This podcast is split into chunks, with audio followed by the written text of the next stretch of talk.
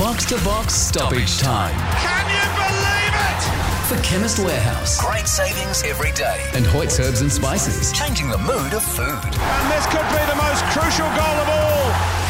Hello and welcome to Box to Box Stoppage Time, a show in which we traverse the week that was in football through our games, teams, and hot topics. Willem van Denderen with you, Derek Dyson and Michael Edgley with me. We've got Premier League, Australia Cup, J League, MLS, Rwanda, plenty more, all to cover within the next 30 minutes. Derek, we'll hand you the new ball. Please take us to your team of the week. Yeah, I think it's a pretty obvious one for team of the week. I've gone for West Ham United. Uh, they came into this season with a lot of people questioning them, even though they'd, they'd got fresh European uh, silverware in the cabinet. They'd um, started the season without their captain. They were struggling, it seemed, to spend some of the um, Declan Rice money. And when you looked at the bookies' favourites for the dreaded sack, then Moyes was definitely an early favourite. But Moyes and true Moyes style has, has changed the odds around here. They firstly beat Chelsea uh, during the week, which uh, was a huge surprise, and then they followed that up by beating Brighton, a team that were sitting on top of the league, I think, uh, last weekend, and they they played a, a brilliant away day game there. Uh, great uh, goal for James Ward-Prowse, one of their new signings, got a got a goal there, and did his golf golf celebration, um, and they were top of the league before uh, Manchester City were able to to to move back there. So a really really superb start for West Ham United. I don't think anyone really saw this coming. It's such a competitive league as it as it always is. But I think this league in particular, when you think of the quality of the teams getting in the middle pack, middle of the pack as well, for West Ham to be sitting on seven points after nine games is just extraordinary. Um, they will go to Luton next on Friday. I think that will be Luton's first home game at uh, Kenilworth Road, and uh, I think there's a lot for them to be optimistic about. What is success for David Moyes this season, Derek? You mentioned that he's constantly trying to uh, not negate the doubters, but there's always a point to prove. I think for many, his reputation will always just be to an extent soured due to what happened through Manchester United, and then uh, he had to sort of go and rehabilitate that image in Spain, and then back to was it to Sunderland. Um, so, what what is success? Because this is a guy who isn't going to. I think he's he's right up there in terms of games managed, but he's had the the sort of middling jobs rather than you know one of the the great long term Premier League managers who have who have won it time and again. So is it is it survival? Is it is it getting them into Europe? What is what's what's a good season for, for Moyes? It's a good question. I mean, I think it's more than survival. I think if they can get through a season where they're not looking over their shoulder, I think most West Ham fans would be pretty happy with that.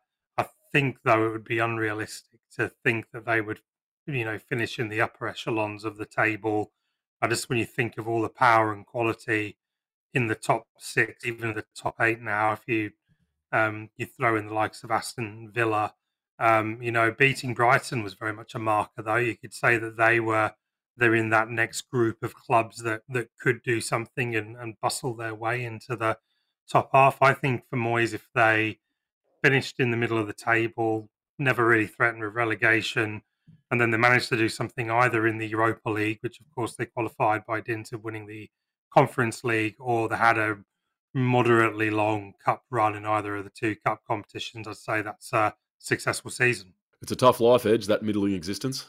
It certainly is because, I mean, they just have expectations of never winning it, but doing as best as they can. And it must be a tightrope to walk. Very much so. Have you got a team of the week for us? Yeah, my team of the week is for all the wrong reasons. It's Hibernian in the Scottish Premier League, and that's because they've lost their first three matches, a 3 2 home defeat by Livingston. And I raise this because obviously there are three Australians, uh, Martin Boyle, Lewis Miller, and Jimmy Jeggo, who currently ply their trade at Hibernian, as well as former Sydney FC sharpshooter Adam Le Fondre, who joined the club uh, in the off season. But they've sacked their coach which means they're now looking for their sixth coach in less than five years. And it is really um, any club that lacks stability will find themselves in a bit of a tailspin. And that's exactly what's happening at Hibernian, and it's obviously uh, an important club for Australia's prospects because uh, we all know Martin Boyle. Um, he missed out on the World Cup through injury in the previous Asian Cup, but we all know that um, when he's fit and firing, he's one of our most important players as a Socceroo. So let's hope Hibernian get their act together um, because that's not a pretty narrative they're painting, Willem, is it? It's not. Derek, I want to come to you on this as well. Don't they find themselves in a bizarre slipstream of existence. They're never going to win it, and their crosstown rivals' hearts are probably much the same. But they're also never going to get relegated. Europe isn't really, um, really going to be a go for them, given where the slots fall. Celtic and Rangers so strong. You've really got a, you know, a couple of cups a year to to get particularly excited about. Yeah, I mean, I, I think uh, that's one of the challenges of being in that um, dual, du, uh, duopoly of a league or a monopoly of a league with the top one or two teams. I mean, I think what we always think about, particularly with Hearts and Hibernian, is if they can just somehow get it right. They have fantastic fan base. Uh, they've got a pedigree and a history. And you just look at of all the clubs uh, in the, the Scottish Premiership, that they could be the one that you could just see, um, you know, just see doing something. But yeah, as you said, they're at the wrong end of the table at the moment and you know they'd probably want to be in and about qualifying for those second, third tier European places. But as you said, that's probably about as, as good as it gets at the moment. That's an interesting pickup, isn't it? Edge Le Fondre, he's been great in the A League and he's been great to us personally on this show, but um, yeah, not particularly the age demographic you'd be looking at. Well, there's been a long line of people associated or connected to Australian football at that club. There must be some really good networks there. But I must admit, uh, the Lee Johnson, the coach that was sacked, he's obviously a former Bristol City and Sunderland manager. But he said, "I understand the fans will be calling for my head.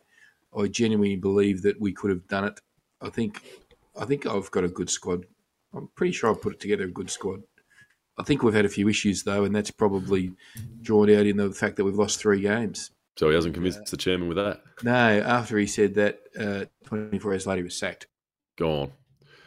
Our team of the week comes from the Australia Cup, Brisbane Roar, another side who find themselves in long term mediocrity and obscurity. And they've had a really poor history in the Australia Cup, as we spoke about with Teo Pellizzeri throughout the week on the main show. They made the quarters two years ago in the semi finals last year, bombed it against Sydney United 58. But prior to that, they had not made it into the quarterfinals from seven attempts.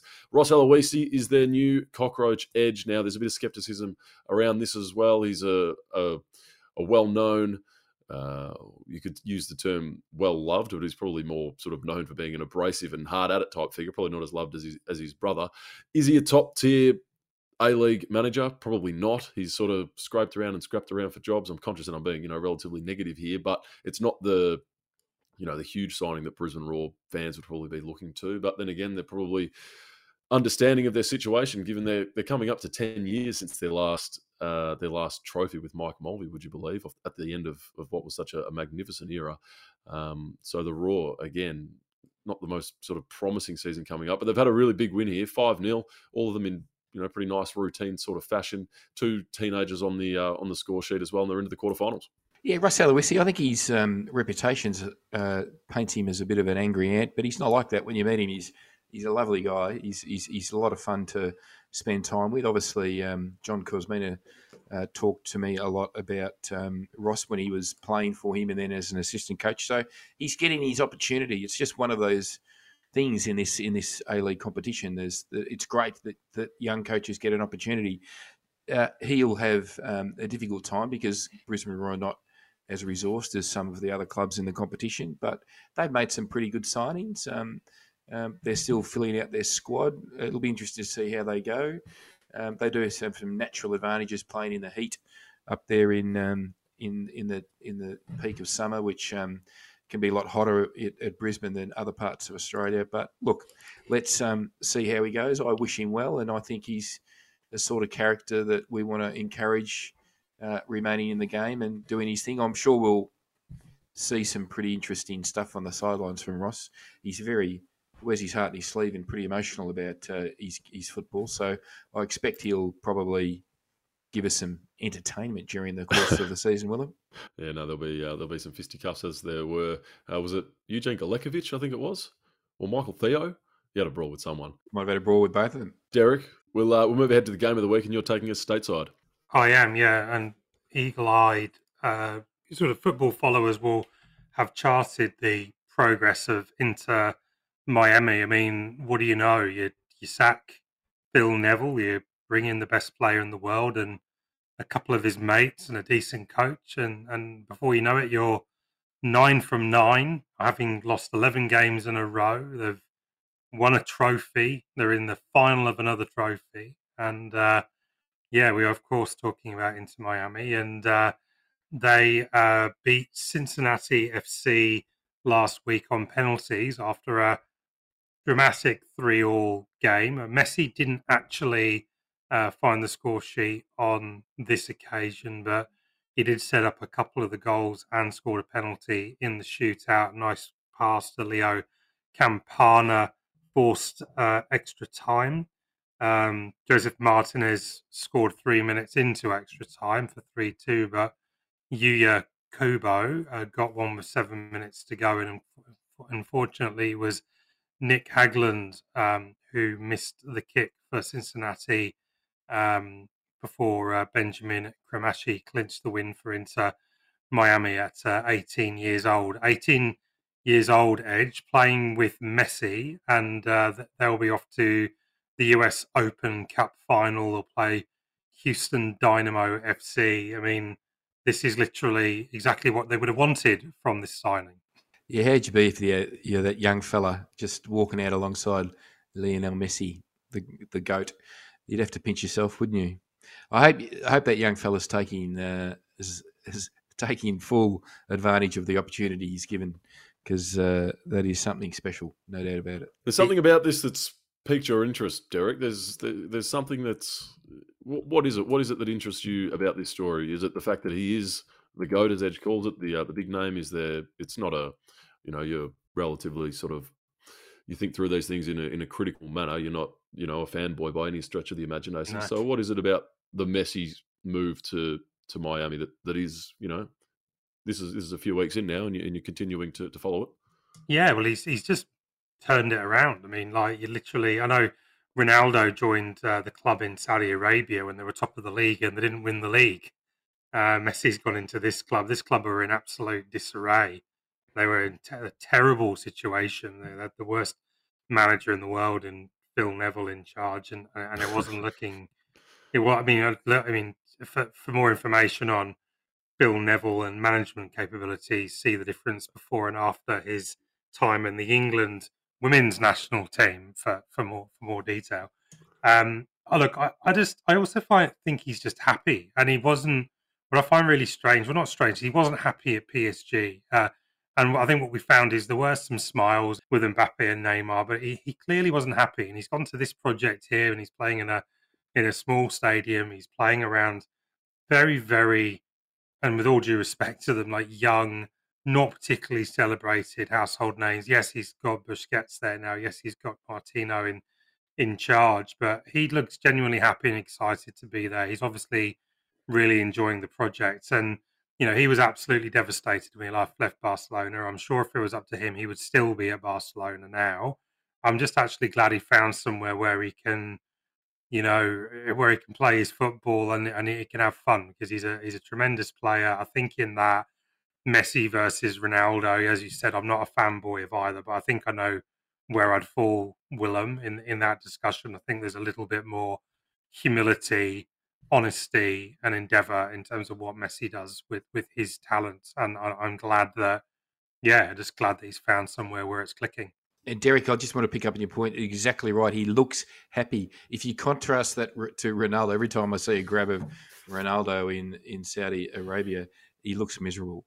What have you got for us? Edge game of the week. Take us to uh, Japan, please. Yeah, absolutely. I thought it was the clash of the two Australian coaches, Kevin Muscat, Yokohama F. Marinos, and Peter Cklamovski's uh, FC Tokyo, which is a big, big club in in, in Tokyo. So um, bit of a derby. Obviously, Yokohama is a separate city to Tokyo, but it's all meshed in the one gigantic metropolis. And it was a 2 1 stoppage time win to Kevin Muscat. His team has now moved clear at the top of the table as a result of that. And he had to rely on a 91st minute uh, stoppage time screamer. Um, and uh, they got the job done. But it's just great to see. Uh, Kota Watanabe was the player that scored the goal from 45 metres in stoppage time to give Yokohama the win.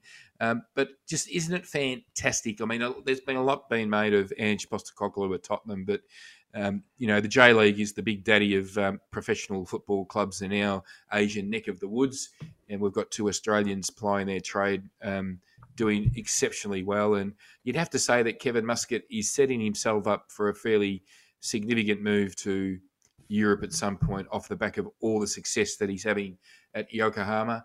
And um, and yeah, do yourself a favour, get on, have a look at some J League uh, content because it's always exciting and thrilling. And Kevin Muscat, uh, Derek, he looks like he's having the time of his life.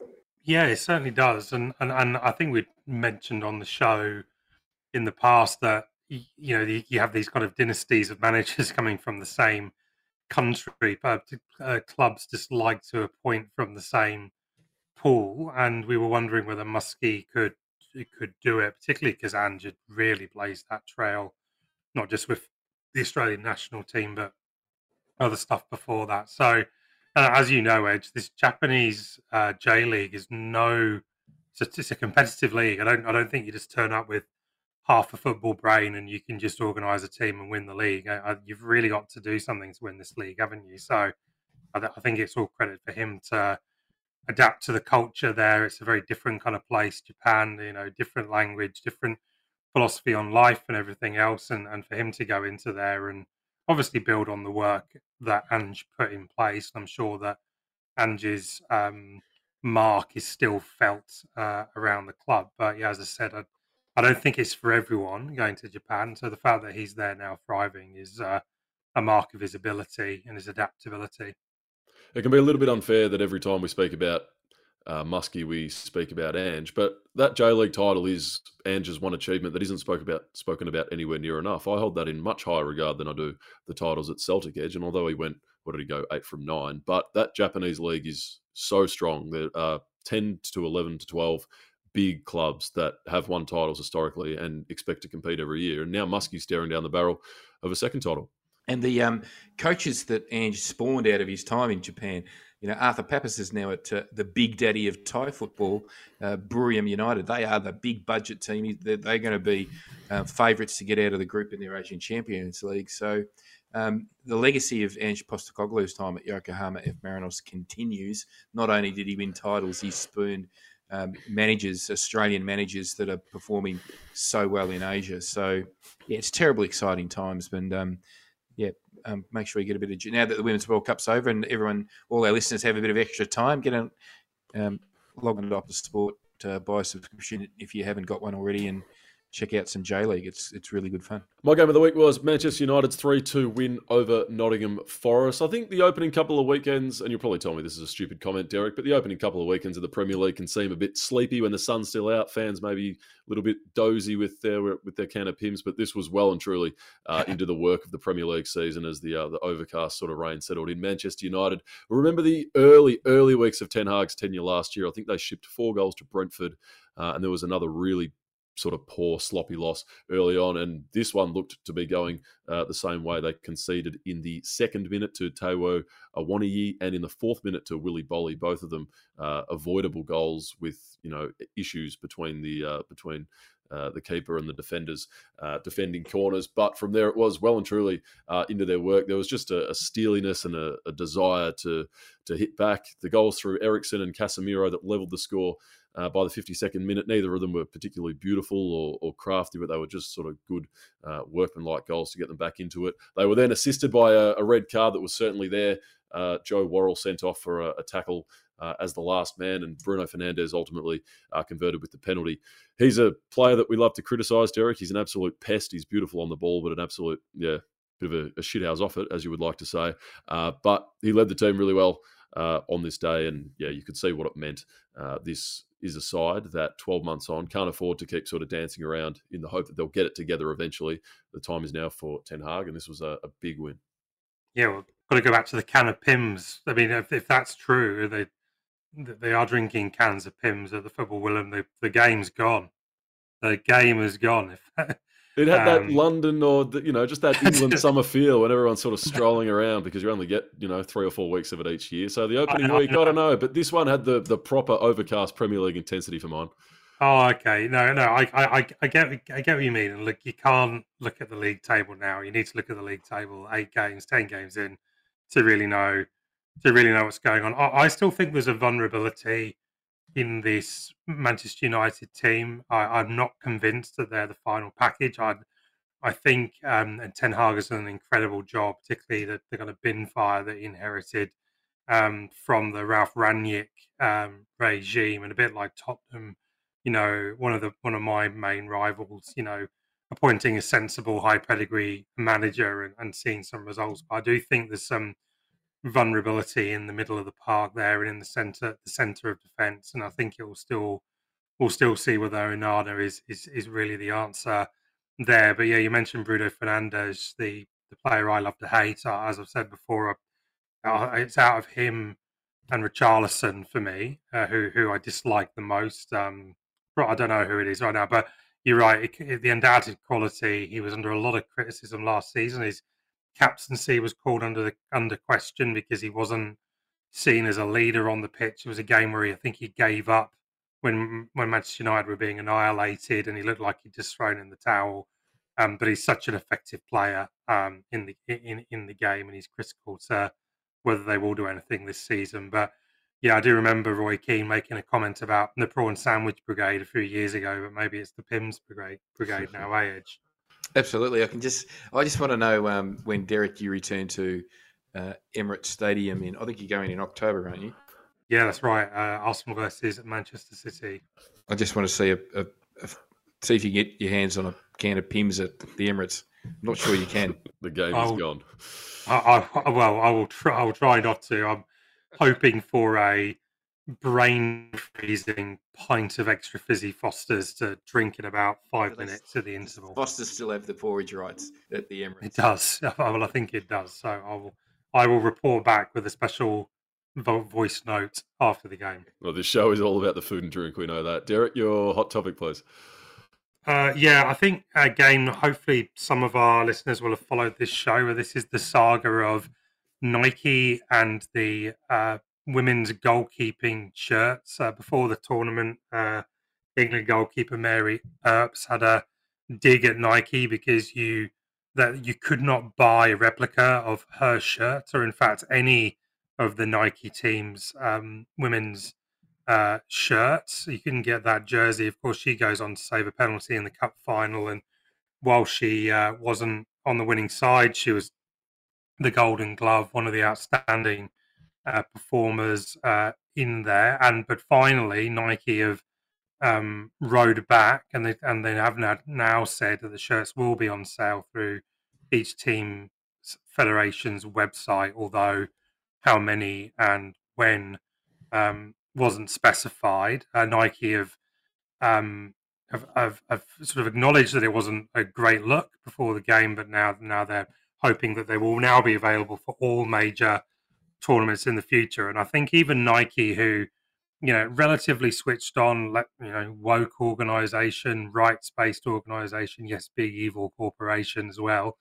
Um, but they're meant to be one of the champions of women's sport, but the bottom line really ruled the principle for, for a long period here. They obviously decided that there was no viability in having a stock of women's goalkeeping shirts, but um, they've they've obviously read the read the tea leaves and and uh, they've, they've righted a wrong there. And I'm glad now that little girls or little boys running around in England and further on can now get their Mary Earps shirt. Well done, eventually, Nike. And there was a, uh, a custom release by an Australian brand called Ollie Edge with uh, Mackenzie Arnold, the, the Great Wall of, of Macca, the Minister for Defence, that were released and sold to the hilt and re released and booked in again. Uh, rightly so too. Macca has uh, endeared herself to uh, all of Australian women football fans with her heroics. Did you see that coming six weeks ago? Three weeks ago? She's uh, earned her state uh, her status uh, right up there with Mark Schwarzer in one of Australia's best ever goalkeepers. My hot topic uh, um, is about Visit Rwanda, who's signed a five year sponsorship deal with Bayern Munich. I know they've been sponsors of Arsenal, um, which has been uncomfortable, but this one's a bridge too far. You know, um, visit Rwanda's uh, Rwanda's president is a big football fan, and he seems to do these deals around the place. And uh, I must admit, I was incredibly. I'm normally extremely lenient when it comes to commercial opportunities for football clubs. Um, you know, I'm not. Um, I'm not against the, the gambling, advertising, and those sorts of things because I think football clubs need uh, those sort of funds. But this one, uh, it really sits uncomfortably with me. It's I don't normally comment about these things, but you know, um, Rwanda is one of the you know the, the most destitute countries in Africa, and their government's spending money on signage and um, Mickey Mouse stuff at Bayern Munich and Arsenal. I wish they didn't. I, w- I wish the clubs wouldn't take it, Derek. Yeah, I hardly agree, uh, Edge. Um, you're absolutely right that Kagame, who's the uh, dictator of, of Rwanda, leads uh, political oppression. There's no independent media. He oppresses uh, the civil society uh, at large there. Um, you know, this is an attempt to clean up the reputation of his regime. I don't believe it is a bona fide attempt to promote the country, even though that's exactly what it what it says. Um, they do point to a, an increase in tourism as a as a result of it, but as you said, they're one of the poorest nations in the world but and and they receive a whole heap of aid, and that a lot of that aid goes to schools and hospitals. But as you said, the national kitty is being spent on these kinds of um, vanity projects, and you know, African countries have the absolute right to build their profile. I don't want to be a Western white guy telling Africans what what they should and shouldn't do with their money. I've spent a lot of time on the continent, hugely fond of it, huge potential. I love their football I just don't see how this investment, what it does for the people of Rwanda, by a few sort of people in the in the hospitality um, sector, and they could have spent this money much more efficiently and effectively. Um, you know, Arsenal have, if you're talking about Arsenal, a huge African fan base, African star players. You know, but you're you're abs- you know, I, I, I was disappointed with the decision. Uh, you know, you are right. Football clubs have to um, have a, it's a very fine line in all these commercial decisions, and we've spoken about it frequently on this show. And whether it be having a crypto partner, or a betting partner, or an alcohol partner, an airlines partner, you know, you're always making these moral judgments. Um, I suppose clubs like Arsenal, Bayern Munich in particular, who are not run by petrodollar states, will point at this and say, well, you know, if, if we're going to keep up with the Joneses, this is this is what we've got to do. We've got to we've got to take the money and buy and spend a huge amount of money on Harry Kane. I don't know if this is part of the plan to start paying um, that back. But and you've said many times on this show, Edge, that sport and politics um, shouldn't mix, and I think there's a, there is truth in that. But I think you're right to call this out. I think they're now sponsor Arsenal, PSG, and now Bayern Munich. It's very clear what they're doing, and uh, yeah, I wish they'd all made a different decision. Yeah, look, um, the, the Visit Rwanda logo is going to appear in and around Bayern Munich Stadium, but also on the, the sleeve of uh, their shirt. So Harry Kane will have that on his playing shirt. To close, my hot topic is Celtic's stalled start to the season under Brendan Rodgers, and maybe he needs to give Kevin Muscat a bell and see how to follow an Ange Postecoglou uh, tenure. They are top of the league after three games, so uh, on that measure, perhaps not too stressful. But the past week has seen a nil-all draw with St Johnstone at home, uh, and then a one-nil loss to Kilmarnock in the League Cup, of which they were the holders. They've made six new signings, Derek, and secured uh, Tomoki Iwata permanently. Uh, we know they've lost Jota to Saudi Arabia, although he might already be moving on, but that's by the by. Uh, they've also let Carl Starfelt go to Celta Vigo. Uh, the fans are not particularly happy about that one, and they made that known uh, in the stands during that nil-all draw in the league with uh, St Johnstone. Rodgers made some interesting comments around these signings. He said the squad has been strengthened, but not the starting 11. They've got a trip to Ibrox this week to face Rangers. They've got the Champions League group stages three weeks three weeks away. Uh, his departure the first time around was not as or wasn't taken as well uh, as Ange's was. So perhaps in terms of his reputation, it might have been better uh, to let sleeping dogs lie, but still very early days. Yeah, what do they what do they say about going back to your old flames? Well, maybe maybe best to be avoided, particularly if your old flame has had such a uh, su- such a, an amazing lover in Ange Postecoglou. Uh, so yeah, it, it, I was a bit dubious about it when I when I saw it. I mean, obviously Rodgers has huge pedigree. It didn't end well for him at Leicester City, but I think we've all acknowledged on this show that this wasn't entirely his, his own fault. And yes, he, he you know he inherits a squad that was doing extremely well under Ange, but has been shorn of a lot of its a lot of his key players. That acid test is going to be Rangers. I mean, we were talking about it with Bernie in chat earlier.